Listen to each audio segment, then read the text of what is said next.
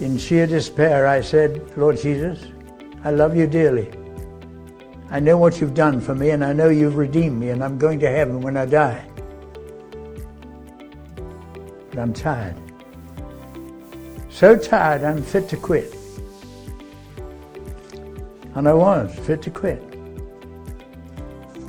It's wonderful when you meet a Christian today who's fit to quit because you know that they're on the very threshold of discovering what it means to be a Christian. Welcome to this week's episode of the His Hill Podcast. My name is Kelly Darty, and I'm your host.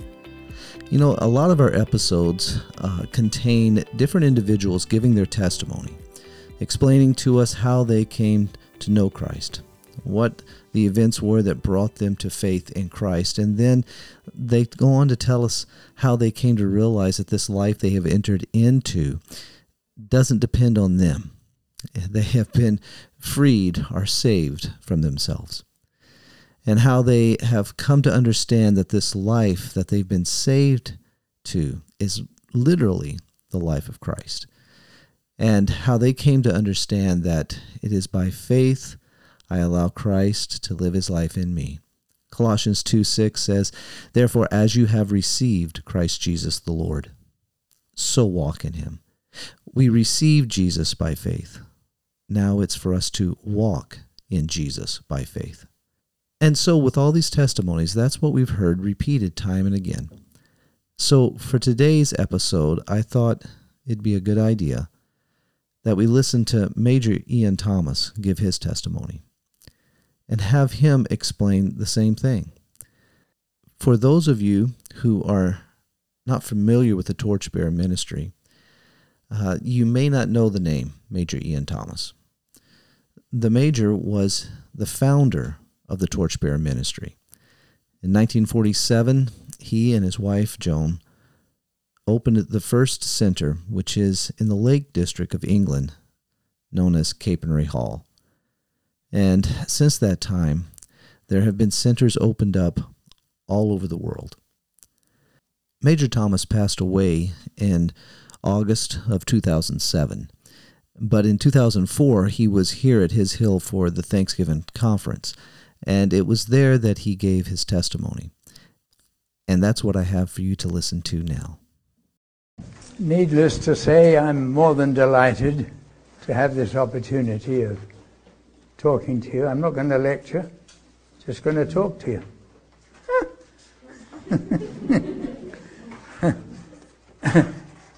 you know, there's an organization called CBMC, which stands for Christian Businessmen's Committee.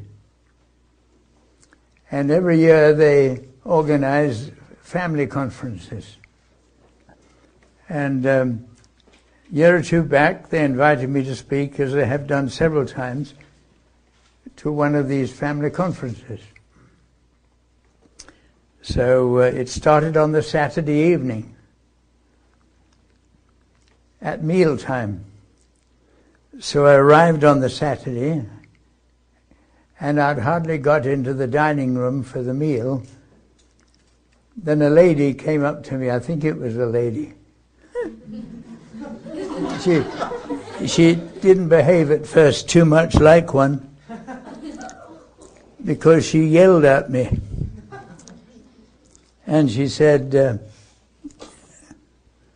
I'm sick and tired of trying to live the Christian life. I said, Madam, that isn't your problem. Your problem is you've never discovered the Christian life. See, there are two reasons why many who are trying to live the Christian life fail miserably as he was, of course. The first is trying to live a life you haven't got because they've never been born again. And secondly, they have a life because they are born again that they've never lived. And you might be one of those too, right now. That's really what I want to talk to you about.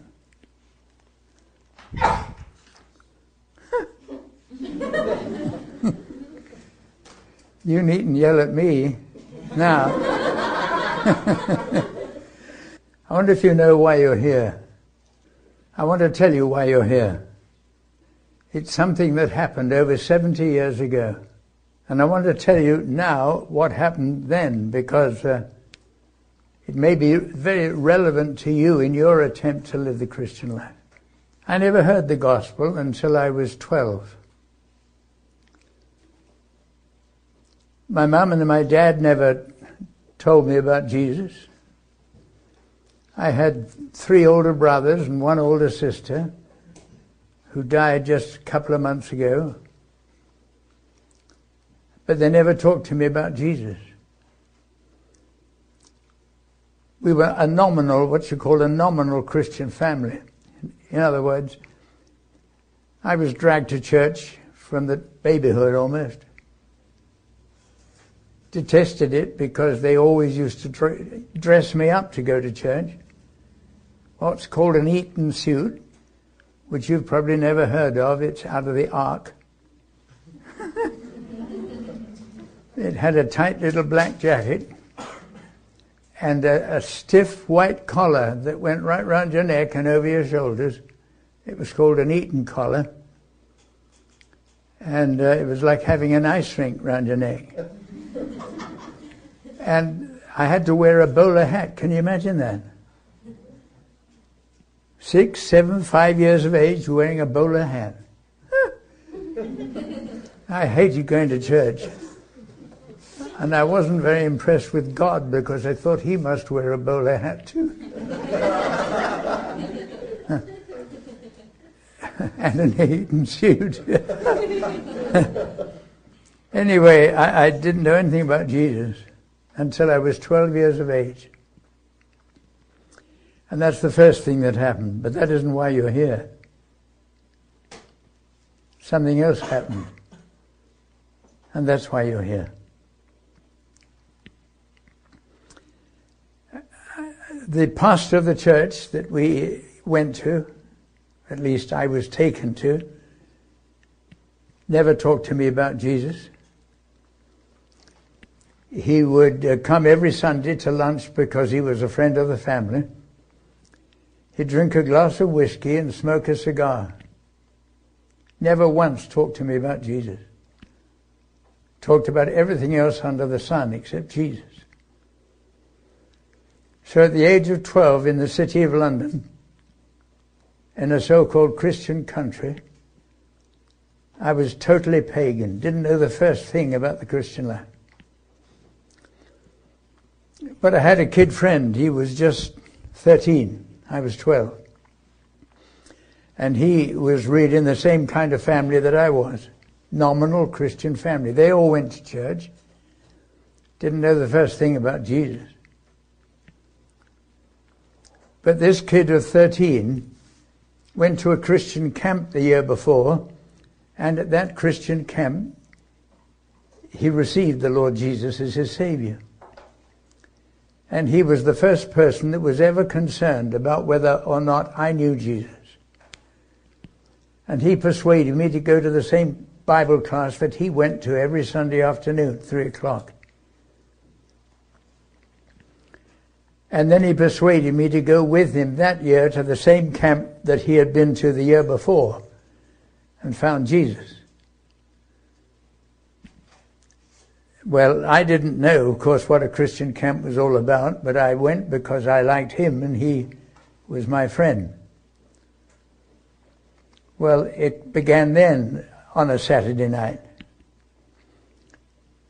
And there was a chaplain for the camp. He wasn't a pastor, he wasn't a professional preacher, he was a businessman. But he was a businessman who really knew Jesus and spoke very articulately and simply and authoritatively about Jesus. I learned that evening, the first night of camp, that Jesus was God's Son. He came down from heaven to earth, that He died on the cross for me, to take away my sins that I might become a child of God. I never heard all that before, but I understood it very clearly because he made it very clear. That's all. that night. But the next night, he recapitulated some of the things he had said the night before just to make quite sure we understood. And then he stopped dead, and there was a sort of terrible silence. And then out of that awful silence, he said, Have you ever thanked him? Well, I hadn't thanked him because nobody had ever told me. I'd never heard. But I felt very, very ashamed because Jesus Christ, God's Son, came from heaven to earth, died on a cross that I might be forgiven. And so, feeling very ashamed in the silence of my heart, I said, Lord Jesus, I never heard this before. But I'm terribly sorry and I apologize that I never thanked you for what you did on the cross when you died for me. That was a quarter to nine, Saturday night, the 13th of August, 1927. That was the beginning of my Christian life. Nobody knew. I didn't tell anybody. Nobody asked me. But something happened at that moment that was calculated absolutely to change my life. It wasn't the most important thing. I'm going to tell you about that in a moment. But I knew I was a child of God. I knew that Jesus was my Savior. And I was profoundly thankful to Him for what He had done. The man who was the chaplain was a man called Lawrence Head. we called him Bubbly Head. that was his nickname, Bubbly. And we called him Bubbly because he frothed at the mouth when he spoke. And that was God's means of capturing my attention. Because although I was listening to what he said, what I was interested in was the bubbles. One bubble started on the right hand side, your left now, and it got bigger and bigger and bigger until it burst. In the meantime, another bubble, a smaller bubble, started on the other side of your mouth. And so it became a competition between the two. And when the first big one burst, that was 1 nil until the little one grew big enough to be as big as the other one. And that was one all. And this kept me occupied while he was telling me all about Jesus. But it saved me from watching the earwigs going up the tent pole in that big marquee where we had the meetings. And that's how God captured my attention. But it was. Uh, while watching the bubbles instead of the earwigs that uh, God saved me from the penalty of my sins. But He hadn't really saved me. Because although I knew that I was forgiven, I knew that my sins had been blotted out, I knew that Jesus died in my place, had become my Savior, but I didn't know then what it meant to be saved except that I was going to heaven instead of hell, which was a comforting thought. But Jesus didn't come to get us out of hell and into heaven. That's what the popular idea of why he came and died on the cross. Do you know why he came? It took me seven more years to find this out. He didn't come to get me out of hell and into heaven. The Lord Jesus came into this world to get himself back out of heaven into us. Because that's what it means to be a Christian. In point of fact, that's what it means to be a human being, functionally. But I didn't discover that until seven years later.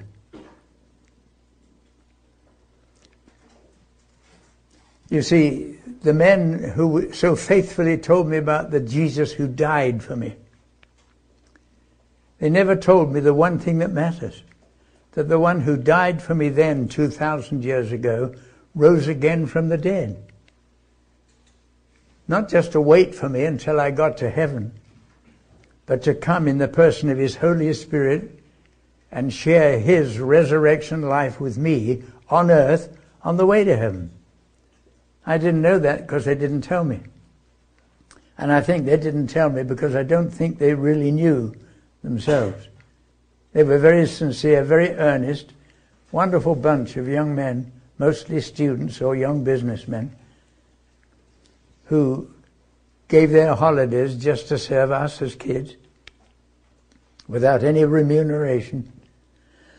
they did tell me the only thing they knew they said, now that you're a Christian, Jesus has done so much for you, which was wonderfully true. It's time you did something for him, which was a sheer impossibility. For the Lord Jesus said, without me you can do nothing. So everything I might try to do for him, if it wasn't he doing it, was nothing. And that's very tiring. That's what this woman was talking about. I'm sick and tired of trying to live the Christian life. Well, of course. The Lord Jesus never asked us to try to live the Christian life. It's a sheer impossibility.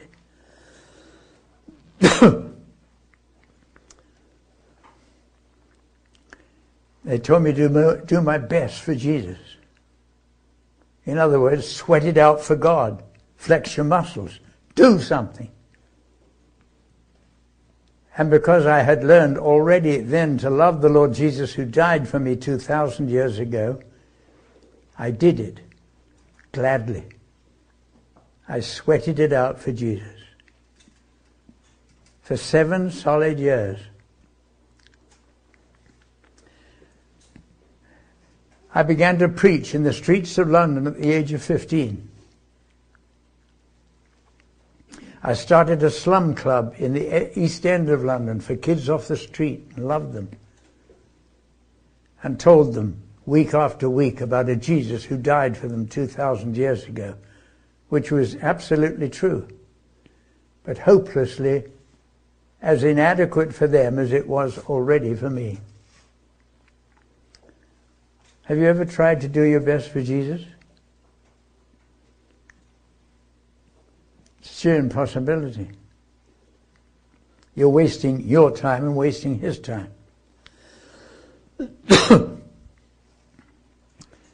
I became one of the leaders of that Bible class that I first went to with my young 13 year old friend, Kenneth. Kenneth Horn was his name. I was busy, busy, busy, really busy for Jesus. And loved being busy for Jesus until I became totally exhausted at my noble, noble endeavors to do my best for Jesus. Seven years. By which time I was training to become a doctor to go to Africa as a missionary. I was enthusiastic for Jesus. But there's nothing that perpetuates ignorance more than unenlightened enthusiasm.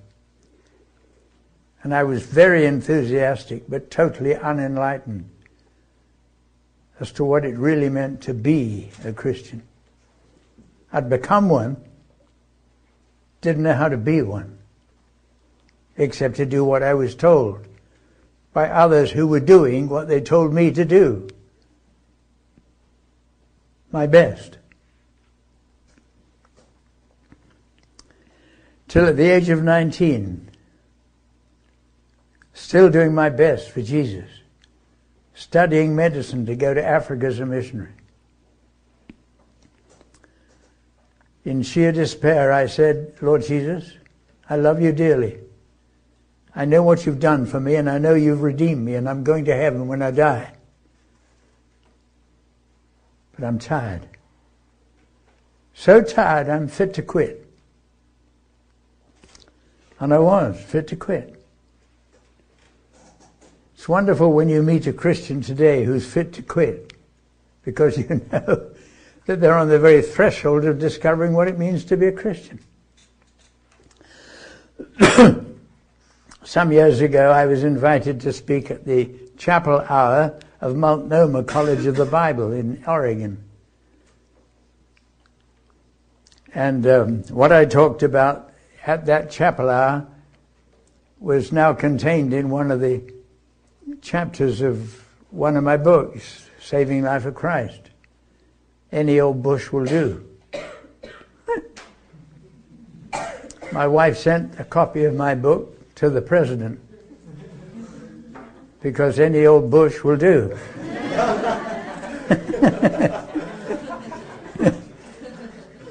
George Bush.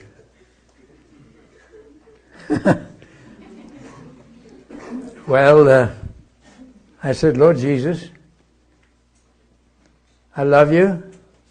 I'm planning on going to the mission field, but it wouldn't be fair to the Africans it wouldn't be fair to you, and it, would, it certainly wouldn't be fair to myself to go in my present condition, because I'm useless.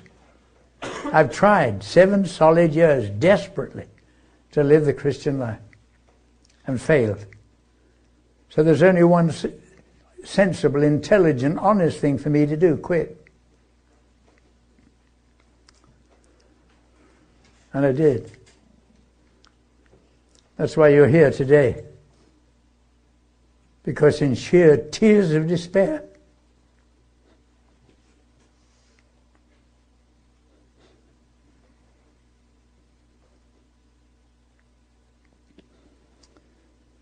Over 70 years ago, I quit.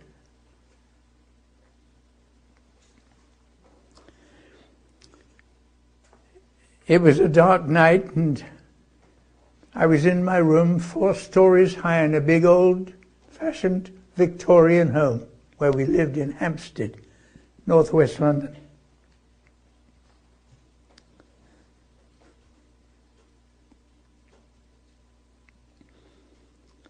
And in tears of despair,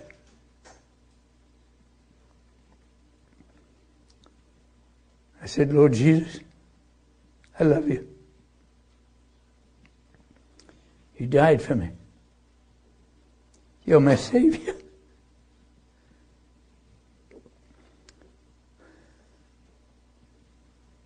But I'm going to quit.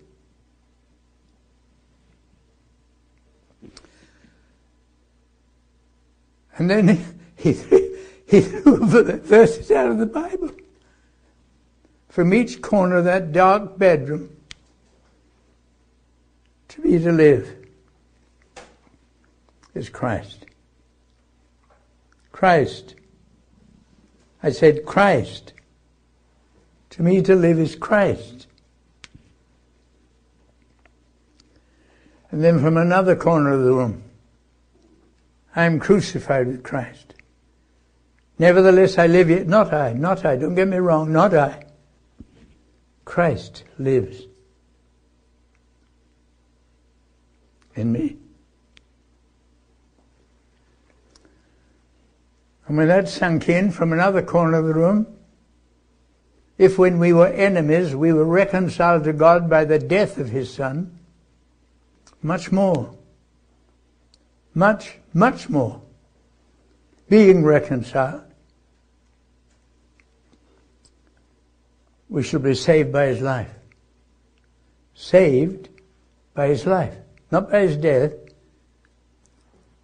What his death did was to qualify us to become the recipients of his saving life, sharing his resurrection with each one of us who've passed from a state of death in which we're born to the life that God is prepared to give to us, eternal life, God's life, His life forever. From each corner of the room, the truth, in all its simplicity. Jesus not only died for you to get you out of hell and into heaven, which in a sense is incidental. He came, died for you, and rose again from the dead so that he could live his life in you and through you. That's the Christian life. It isn't a religion. It isn't a theology. It isn't a psychology. It isn't a program. It's a person. Somebody living his life now in you as he, Jesus, had so gladly allowed the Father as God to live in and through him. He said, Without my Father, I can do nothing.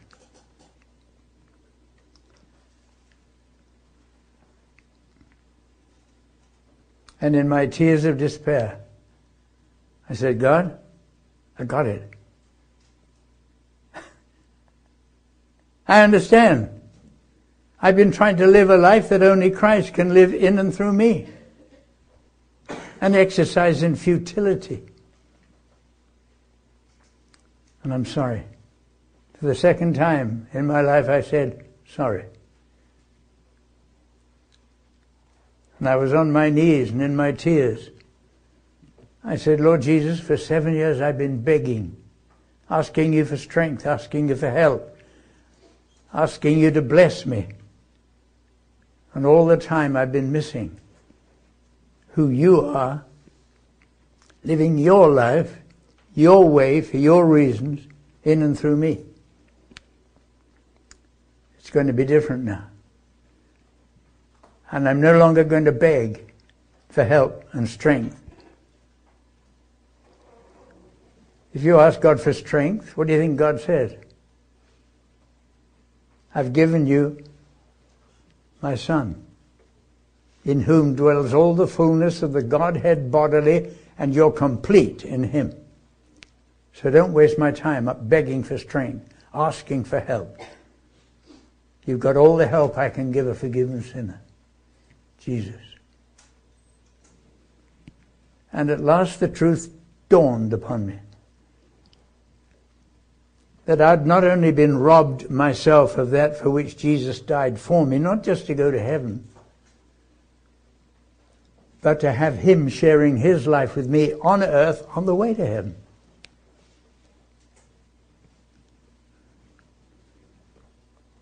That's why you're here now.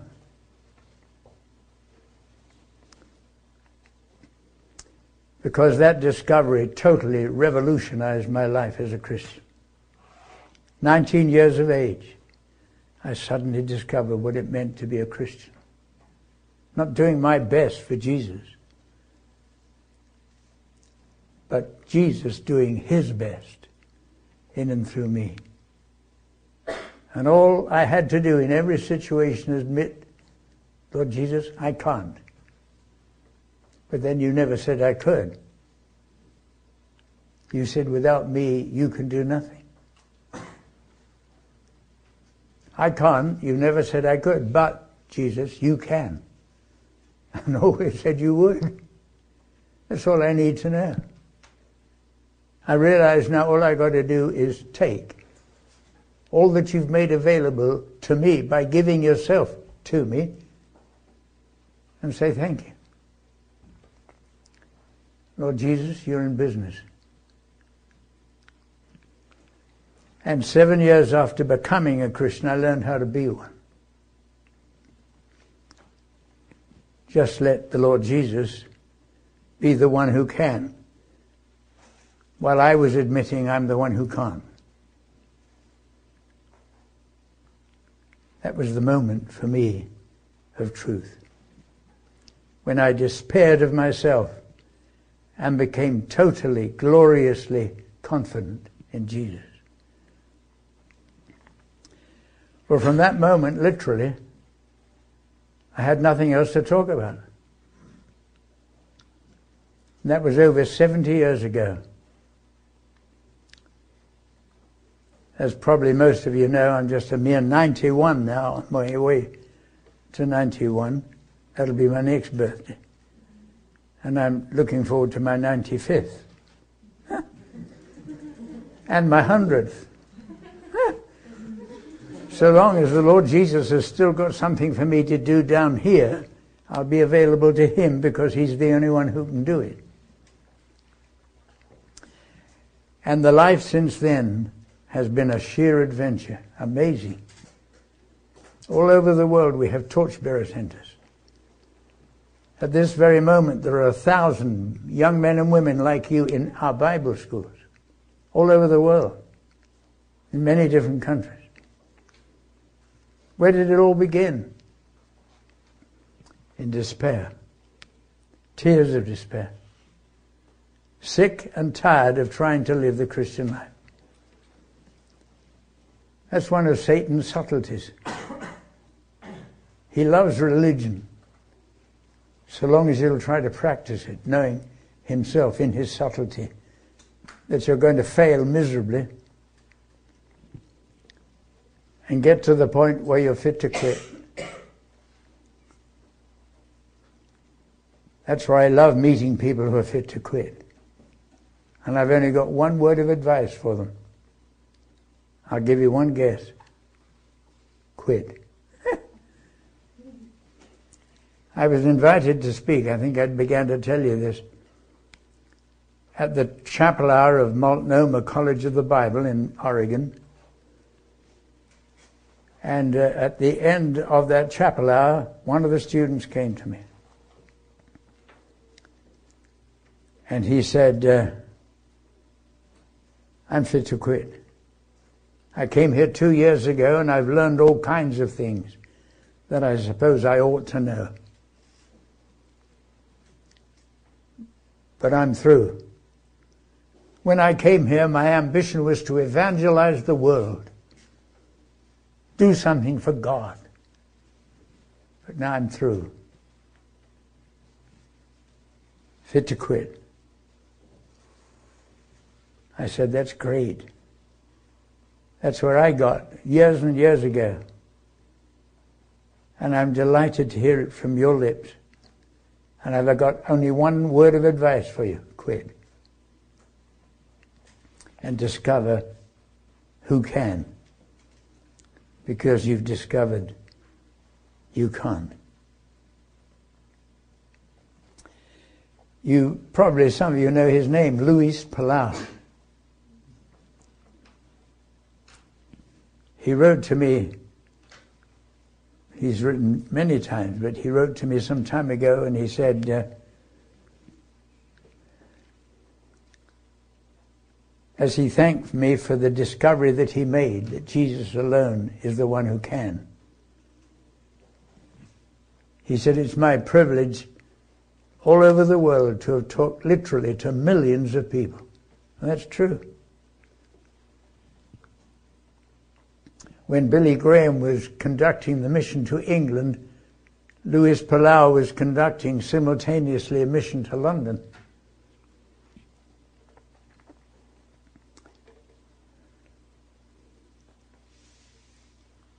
Who's doing it? Jesus. Why? Because he learned in despair to let him. That's why I'm so delighted that you're here today. Because it was in my moment of despair that I learned to let him. And torchbearers began that day at the age of 19. That's what it means to be a torchbearer. Not somebody who's smart, not somebody who's a great theologian or a great preacher. Ah, just any boy, any girl, any man, or any woman who's prepared to let him be God in action. Well, I determined then, at the age of 19, that the greatest service that I could render to the Christian church was to tell people about a Jesus not still hanging on a brass cross where they've put him in most churches for decades, telling the world Jesus is dead, Jesus is dead. There he is, hanging on a cross we have a torchbearer centre in Austria. And the pastor of the Lutheran church, who's now come alive in Christ, is a member of our board in Austria, a Lutheran pastor. But there's one thing he still should do. Outside the church door, there's a big brass cross, and on it, nailed there, is a dead Jesus. Now, if you go into a church through a door and you've had to pass a dead Jesus nailed to a brass cross, who do you expect to find in the pulpit? A dead Jesus?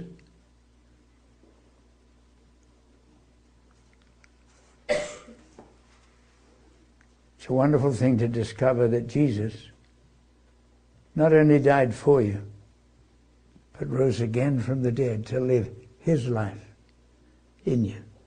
Not your life for him, but his life in and through you. So I decided that I needed a big house where I could invite boys and girls to come in their teens or preteens and be told from the beginning of their Christian lives that the Jesus they've come to know is not dead. He's not hanging on a cross. He's alive and well and kicking. So I looked around for a big house. It's called Capernwray Hall. And bought it.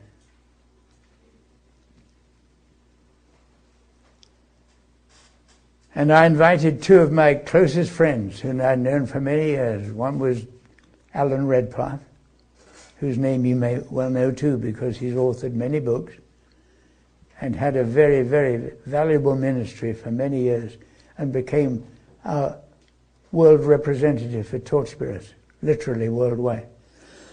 and another very fine Christian lady. So I took them down through the park at Capernwray to Capernwray Hall, which is a, a very lovely little house in the country. we can accommodate about 250. That's how little it is. And so, uh, with gratitude to God, because I was deeply grateful to Him for this place that He had enabled us to buy, Alan Redpath first, and then the very sweet, lovely Christian lady second.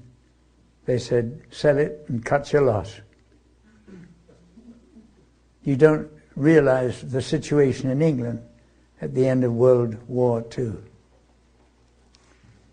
We weren't even allowed to spend more than £10 on repairs. And there was a whole bunch that had to be done to this big home, Capernwray Hall in England, which is our international headquarters today. So I'm glad I didn't take their advice. Sell it and cut your loss. Because you wouldn't be here this morning. And I'm glad you're here. But if there's one thing I want you to know more than anything else, it's what I wanted those kids that began to come then. And literally, thousands, tens of thousands of boys, girls, men and women have been to Capernwray. The first Torchbearer Bible School. The, the first, it was just a conference center for kids.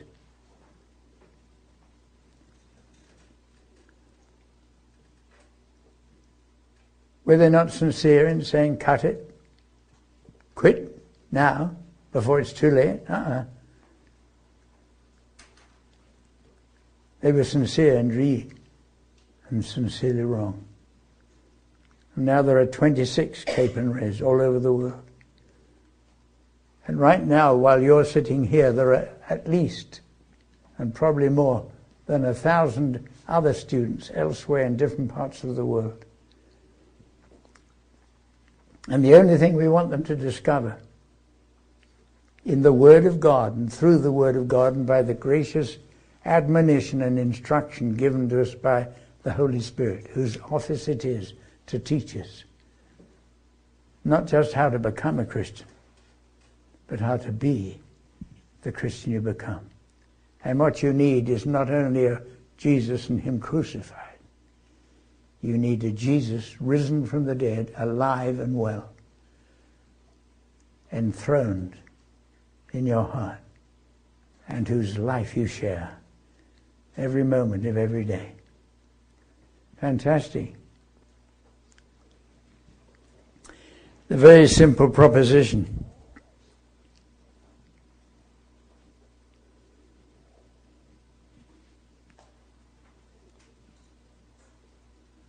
It's very simple. Every demand that God makes upon you and me is from God's point of view completely logical.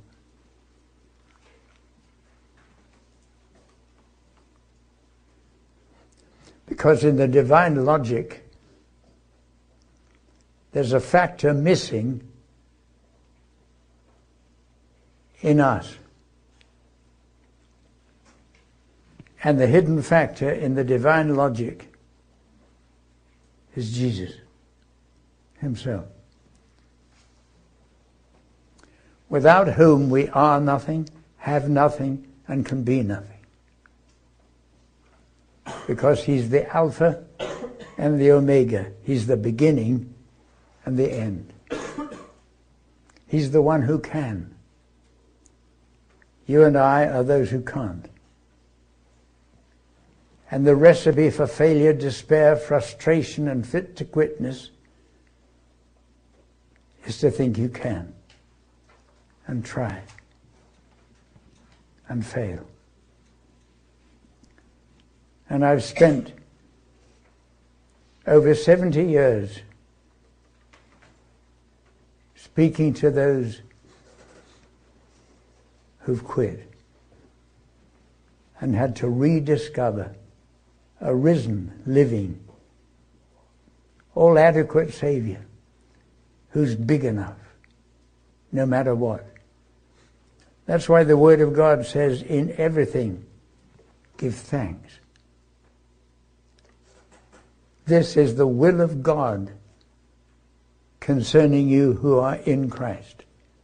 That's the will of God. It isn't a preacher's topic. It isn't something pious you're supposed to do to demonstrate your dedication. It's the will of God. If in any given situation, threat, promise, no matter what, I'm not prepared to say, Thank you, Lord. I'm frustrating the grace of God. I learned that right at the very beginning of my real Christian life at the age of 19. That the Christian life becomes real only when you begin to say, thank you. Not please.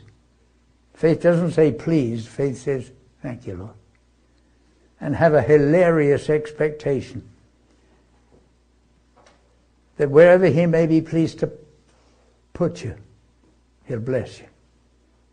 Lord, I believe it's by your will I'm here. Please bless me. What do you think he said? Don't waste my time. Don't you credit me with any intelligence? Do you think I'd put you there if I weren't going to bless you? Just get on with the job and thank me for the blessing that's inevitable in the place where you've been put. That was the advice given by the angels that came when the apostles were thrown into jail. If you remember the story in the book of the Acts, they opened the gates and let them out. And what do they say? Go where you're sent, stay where you're put, and give what you've got. In other words, sent, went, and put. That's the Christian life. Knowing every step of the way that you're in the place where God's put you. And if you're in the place where God's put you, no matter where it's going to take you in days to come, when you've finished with this Bible school, it's utterly irrelevant except insofar as He's the one who's put you where you are. Then all you've got to do is thank the Lord for the blessing that is inevitable. In all the centers that have arisen around the world, not one of them was possible to begin with, any more than Capernwray. We didn't have enough money to buy the, the, that place. I'd been at war for seven years, World War II. And God preserved me, except for that finger. It was a German tank. And I said, just a minute.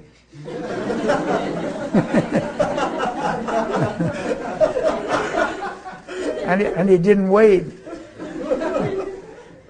So that finger is buried in Italy. Little white cross. Rest in peace, R.I.P. but one day I'm going to get a new one. When Jesus comes. And we're going to see him as he is, not as he was, as some of us were reminded yesterday, not as he will be.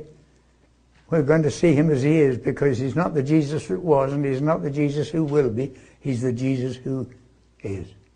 24 hours a day.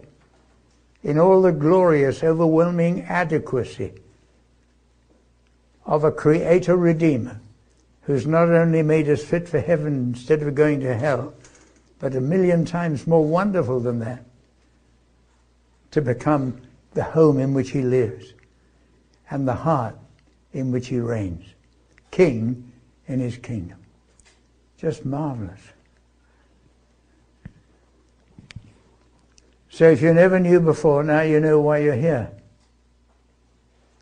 And why another thousand young men and women are where they are at this very moment in many parts of the world. It was all born of the broken heart. It was born out of the moment of despair. And when I told the Lord Jesus that I was going to quit, I thought he'd be terribly disappointed. I mean, to, to lose a promising young man like me. What was he going to do without me? I was keeping him business. I was told I had to keep him in business. He wasn't in that kind of trouble, I found out. but he's been keeping me in business ever since, all over the world. And you're part of the business. That's exciting.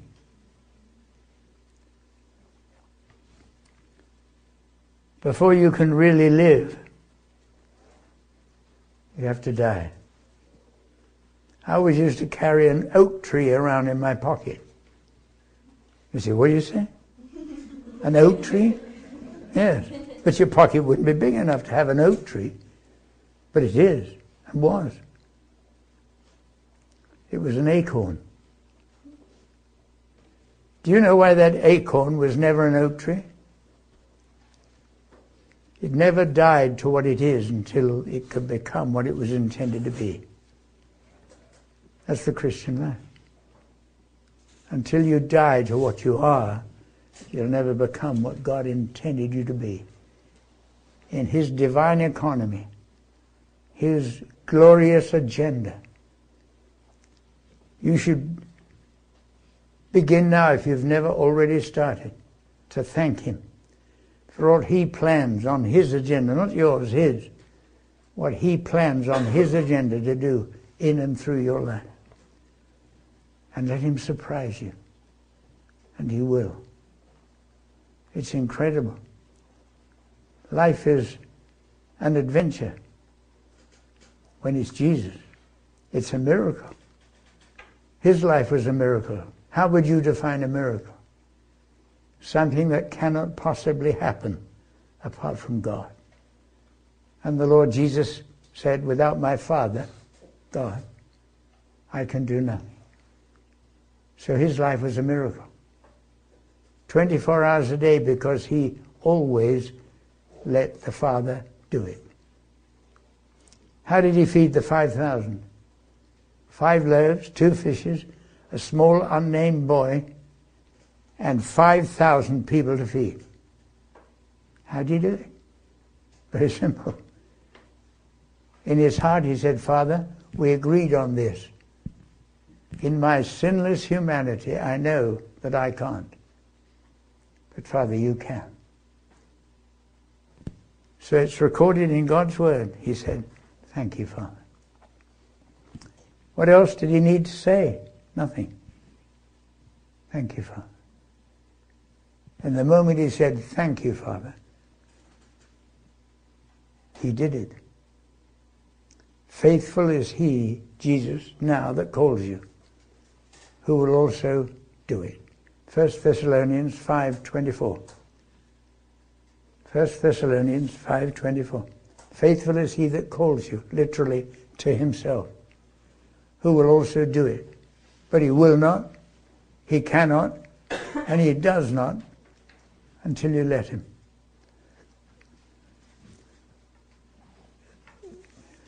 How do you let him? Just admit this is true repentance, not doing something wrong and saying, I'm sorry. True repentance is saying, Lord Jesus, I can't. But then you never said I could. But you can. Always said you would. Thanks. That's why the Word of God, let me see if I can find it. I have to fumble a lot because my fingers don't work too well. In point of fact, these don't work at all until I shake them loose. and I have to be very careful in case I lose another one. but in First Thessalonians, same chapter, I think it's verse 28. Not 100% sure, but uh, I'll check it. I can do it all right as long as I don't run out of lick.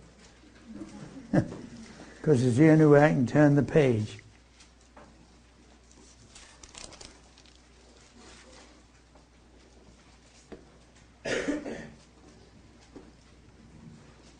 the promise that God gives us in this valuable book is that uh, in any given situation, no matter what threat, promise, opportunity, responsibility, He'll do it. So all you've got to do is, in everything, give thanks. Because this is the will of God in Christ Jesus.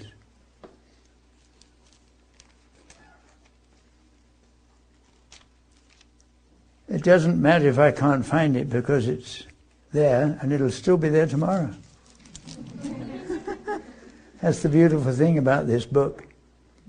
God wrote it. And it never fails to tell us the truth. Be unceasing in prayer praying perseverely. That's not begging. Prayer is taking God at His word and saying thank you in advance for all that He plans to do and will, if you let Him.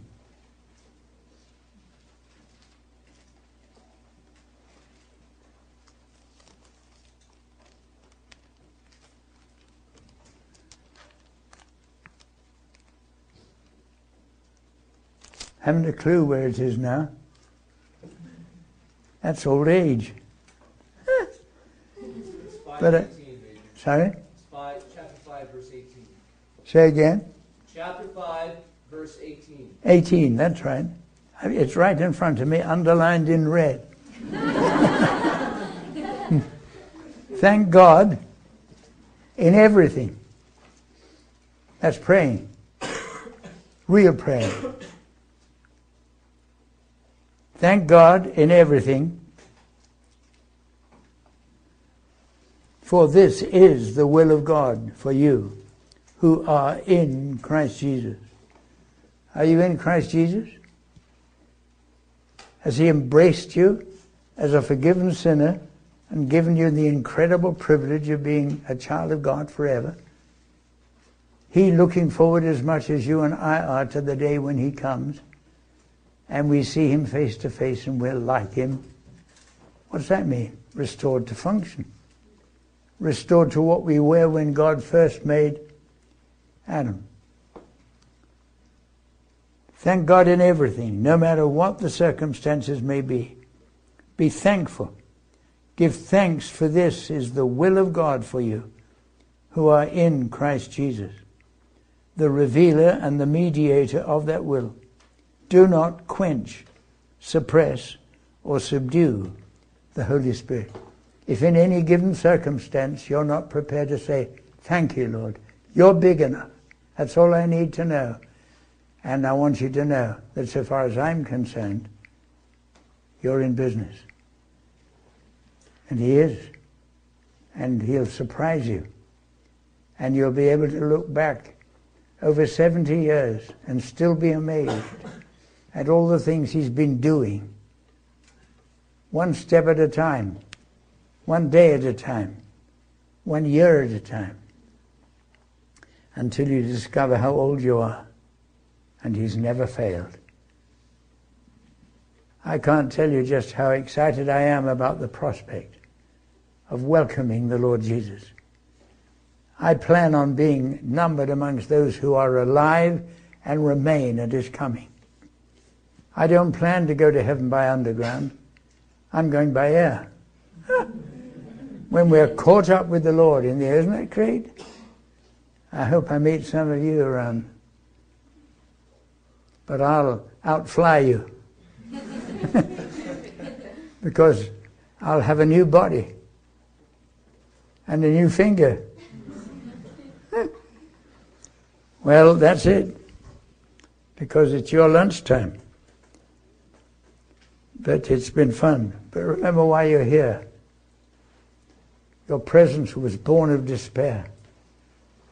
And I can't thank God enough for the moment when, in tears of despair, I threw in the sponge, quit, and said, Lord, I can't. He said, I know, I never said you could, but I can. And I always said I would, and will, and did. Wonderful. Isn't it terrific to be a Christian? I mean, be one, not just become one. Anybody can become a Christian. Even the dying thief on the cross. Lord, remember me. And Jesus did. He became a Christian. But he didn't have time to be one or discover what it meant to be one because he was dying with Jesus on a cross. But he'll be in heaven being the Christian he once became when he cried, Lord, remember me. Well, thanks for the joy that has been mine to talk to you. And remember, you're just a little group of over a thousand men and women of many different nations, tongues, color of skin, scattered around the world, who are learning what every born again Christian needs to know how to be through the risen, living, indwelling Savior what once, in the moment of choice, you became when you said, Thank you, Lord Jesus. I apologize, as I did, for never having thanked him before, because nobody ever told me. But now I thank him every day for the privilege of knowing him for who he is, as I once learned to know him for what he did live in the present tense of a risen, living, indwelling Savior. And the future will be beyond your dreams. Every horizon will beckon you heavy with blessing, golden with prospect. But only He can do it. All you got to do is let Him by saying, Thank you, Lord. It's going to be exciting. What you're going to do in my life.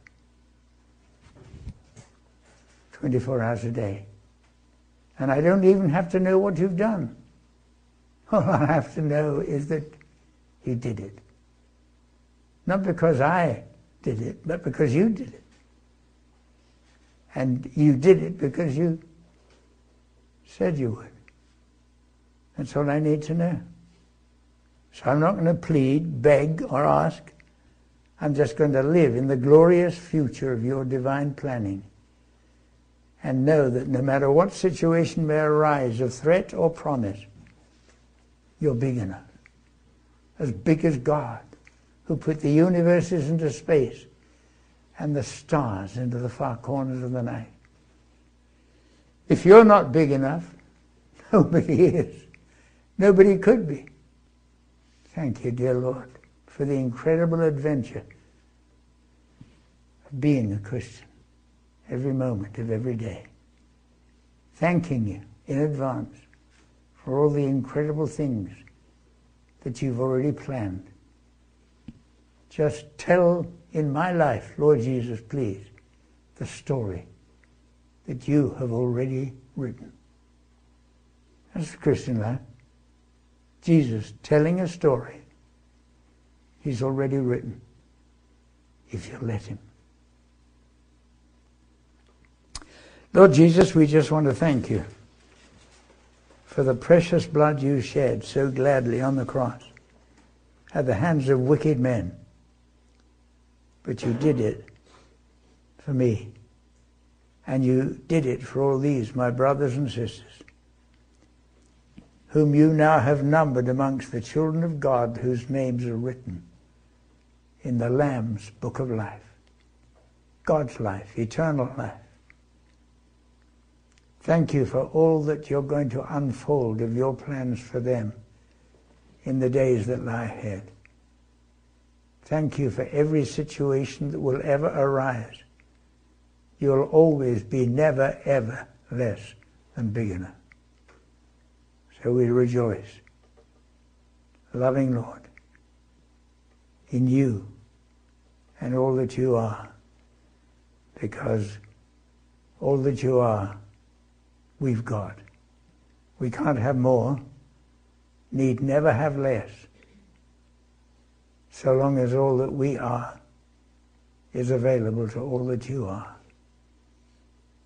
King in the kingdom that you have established in the hearts of the redeemed forever. And we say, Welcome, Lord Jesus. We look forward to your return. Nothing could be more wonderful.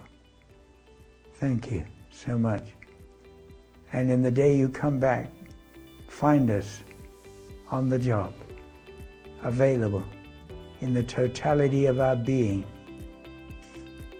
for your divine indwelling. You unfolding the plan, bringing it to reality.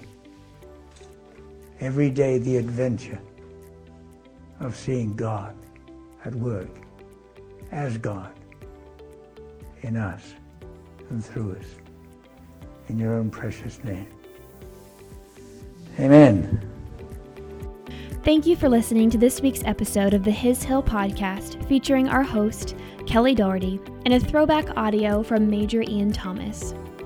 We hope this episode was encouraging to you and your heart. The fall 2023 term has flown on by and somehow wraps up in just a few days.